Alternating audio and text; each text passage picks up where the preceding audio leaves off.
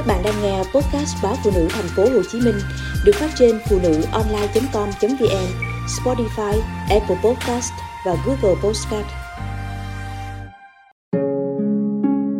Số phận đã sắp xếp để tôi và anh thành người thân theo một cách khác. Đi họp, tôi thường đem theo một cuốn sách để lỡ diễn giả nói chán ngắt thì mình đỡ tiết thời gian.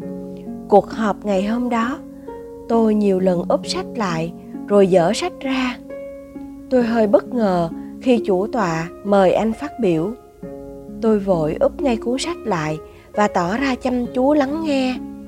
Lòng tự trách mình vô ý, không nhận ra anh là người quan trọng. Cứ tưởng ngồi bàn cuối, chỉ là nhân viên lèn xèn phát biểu xong, trở về chỗ ngồi, anh cười nhẹ. Chắc là tôi dài dòng đủ để cô đọc xong nguyên một chương. Tôi đỏ mặt, biết là anh đùa thôi, nhưng không thoát được cảm giác mình bị trách móc là đã phụ công sức của những người tổ chức cuộc họp này. Giờ giải lao, anh lịch sự hỏi tôi thích uống cà phê hay trà. Rồi anh hỏi mượn cuốn sách tôi đang cầm. Anh kể vui, hồi còn trẻ, anh là mọt sách. Bây giờ thì những cuộc họp thâu tóm hết thời gian của anh mất rồi. Nói chuyện với anh, lúc nào tôi cũng muốn bật cười, thật vui. Lời mời cà phê đầu tiên, tôi đã định từ chối. Là người phụ nữ đã bước vào đời sống hôn nhân, tôi hiểu ngay tín hiệu trong lời mời, nghe như vu vơ đó. Nhưng tôi đã nhận lời và tự phân bua đây là cơ hội quen biết với người có quyền.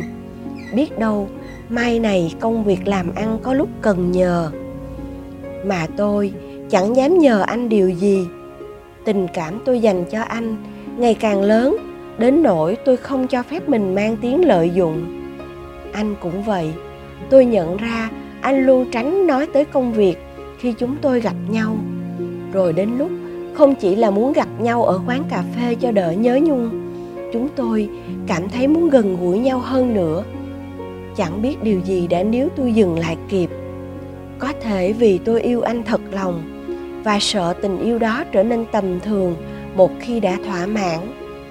Có thể vì anh trân trọng tôi đủ để không làm tôi tổn thương, và cảm giác mình có lỗi với chồng con cũng rất mạnh mẽ, khiến tôi hổ thẹn với chính mình.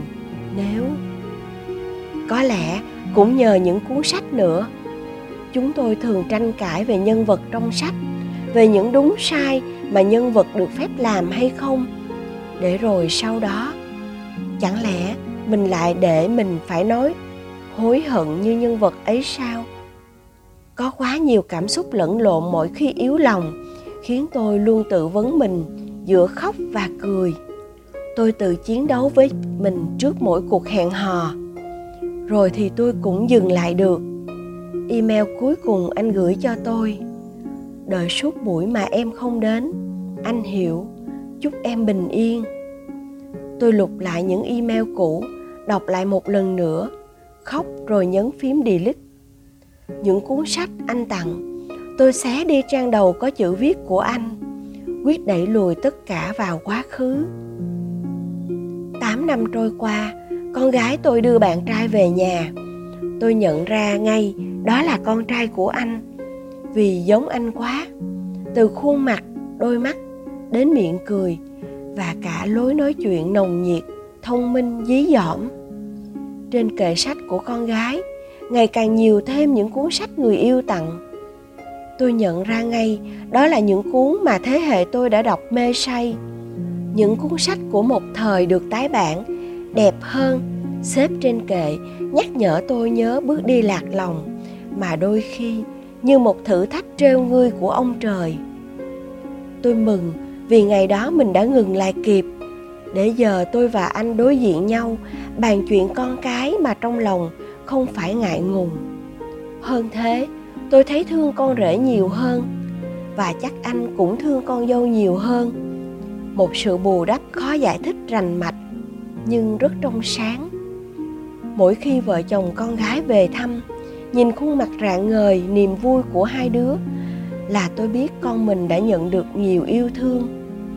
Bằng cách đó, tôi biết mình và anh đã thật sự rẽ qua một khúc quanh khác. Tôi vui đợi tới ngày, mình bế trên tay đứa bé, gọi tôi là bà ngoại, gọi anh là ông nội. Số phận đã sắp xếp cho tôi và anh trở thành người thân theo một cách khác đầy trách nhiệm và thân ái.